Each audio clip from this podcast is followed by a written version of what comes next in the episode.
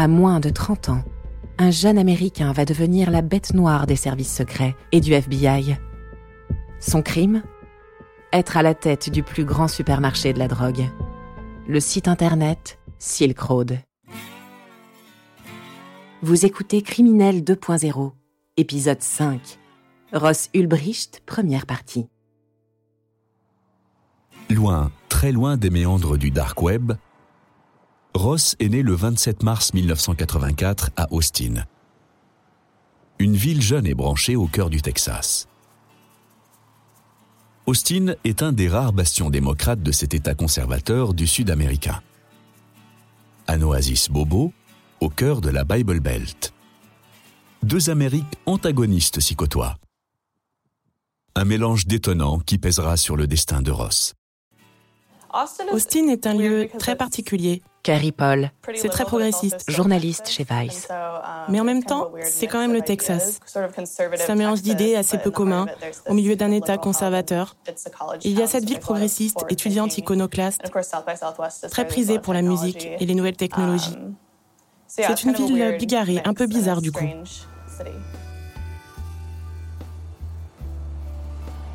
Ross grandit ici, dans la douceur de vivre d'une banlieue pavillonnaire pour classe moyenne supérieure. Une enfance heureuse, à l'abri du besoin. Dans cette jolie maison victorienne. Nous sommes à la fin des années 1980. Lynn, la maman de Ross, envisage alors sereinement l'avenir de son fils cadet. Même bébé et enfant, il était très facile à vivre. Il était très doux, plein de compassion. Il faisait attention aux autres. Il était très tranquille. Ça a juste toujours été une personne très joyeuse. À Austin, Julia Vai a bien connu les Ulbricht.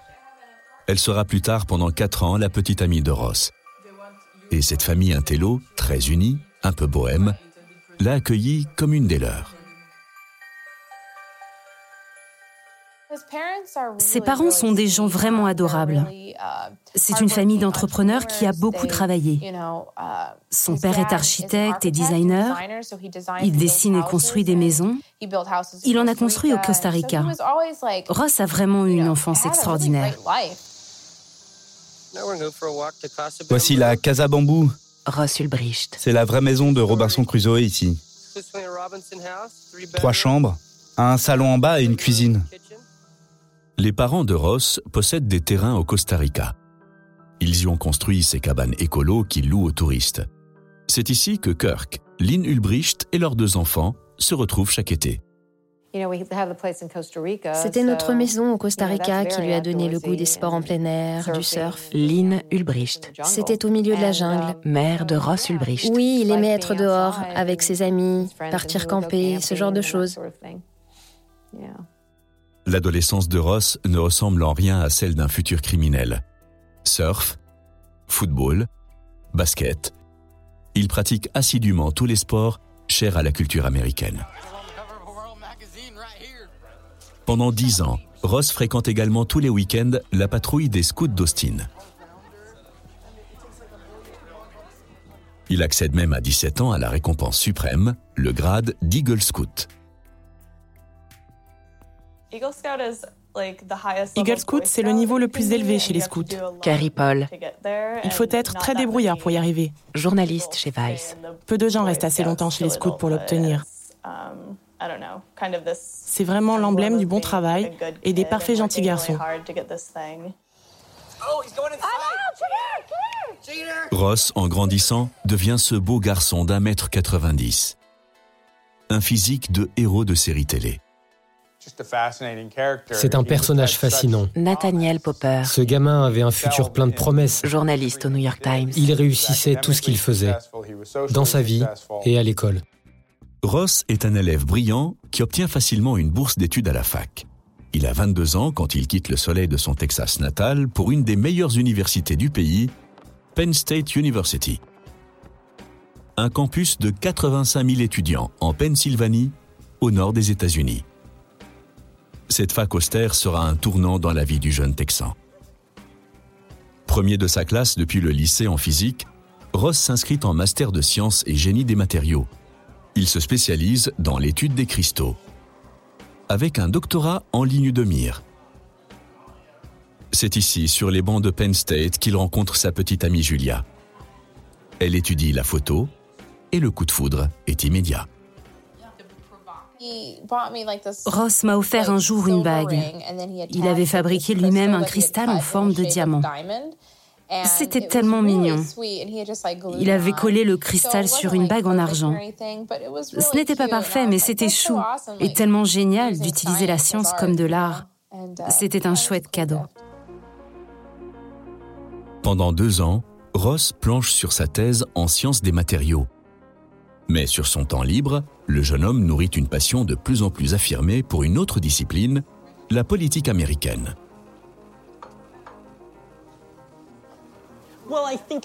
Je pense que c'est très commun, surtout quand on est jeune. Russell Brandom. Chercher de nouvelles idées politiques. Journaliste à The Verge. C'est souvent le cas à la fac. Vous lisez de nouvelles choses et vous vous convertissez à ces idées. Et vous voulez les explorer et les partager avec des gens de votre âge qui ont les mêmes intérêts. Pour Ross, la politique est bien plus qu'une simple lubie. Dans sa chambre d'étudiant, au fil de ses lectures, il se construit des idées de plus en plus radicales. Il trouve sa voie quand il découvre les œuvres de Ludwig von Mises, un économiste autrichien, théoricien d'un courant particulièrement influent aux États-Unis, le libertarisme. Une pensée politique qui emprunte un peu aux anarchistes et beaucoup aux ultracapitalistes. Pour les libertariens, le gouvernement entrave les libertés individuelles et l'État est leur ennemi numéro un.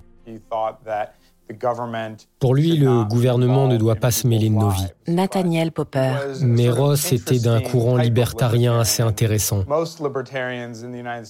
La plupart des libertariens aux USA sont plutôt portés sur les armes et la bière.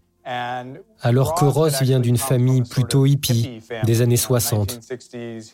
Il était passionné par cette idée d'une plus grande liberté, plutôt comme l'étaient les hippies. Au cours de l'année 2009, Ross commence à exprimer publiquement ses idées peu conventionnelles. Lui et moi, on était très différents. Julia Vie. Moi, je suis démocrate. Ex-petite amie de Ross Ulbricht. Pour moi, le gouvernement doit prendre en charge la sécurité sociale, par exemple. Pour lui, elle ne doit même pas exister. Pour moi, ces idées étaient folles, mais assez originales. Contre toute attente, Ross plaque subitement ses études de physique et quitte la fac il veut maintenant se consacrer tout entier à son projet politique. À ce moment-là, je me suis dit, mais pourquoi est-ce que tu fais ça? Lynn Ulbricht. Mais mon mari et moi, on est des entrepreneurs. Et je sais qu'il se sentait à l'étroit à l'université. Il avait toutes ces nouvelles idées en tête.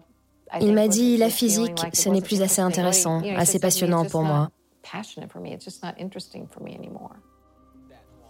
À cette époque, il fréquente souvent Donny Palmertree, un ancien étudiant de Pennsylvanie devenu un de ses très bons amis. On a grandi à l'université, on a grandi tous les deux, et lui tout particulièrement. Ross a réalisé qu'il ne voulait pas devenir un professeur de physique et bosser dans un bureau jusqu'à 65 ans pour ensuite prendre sa retraite. À 24 ans, Ross, le jeune scout serviable et poli, s'est métamorphosé en un militant libertarien idéaliste et passionné il rentre à Austin avec une idée en tête, changer le monde.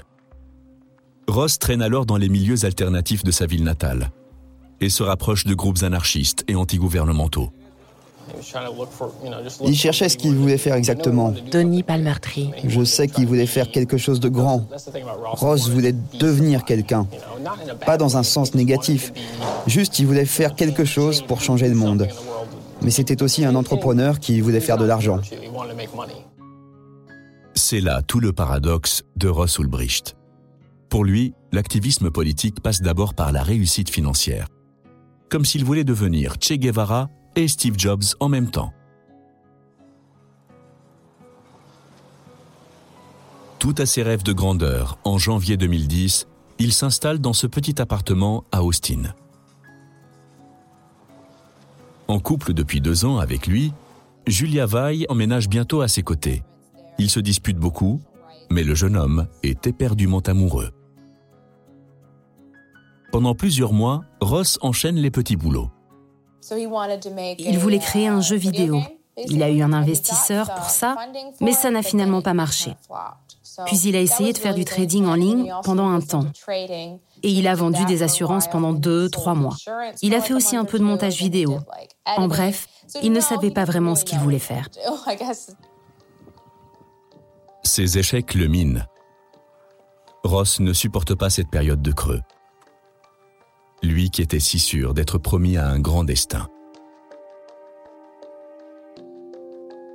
C'est à cette période qu'il commence la rédaction d'un journal intime auquel il confie ⁇ Je me sens extrêmement découragé. Je suis là, les mains vides. Ma société d'investissement n'a pas marché. Mon jeu vidéo n'a pas marché non plus. J'en ai pas mal bavé cette année au niveau personnel. Et je me suis renfermé parce que j'ai honte d'en être là dans ma vie. J'ai abandonné ma carrière prometteuse de physicien pour faire du business et devenir un entrepreneur, et je me retrouve sans rien.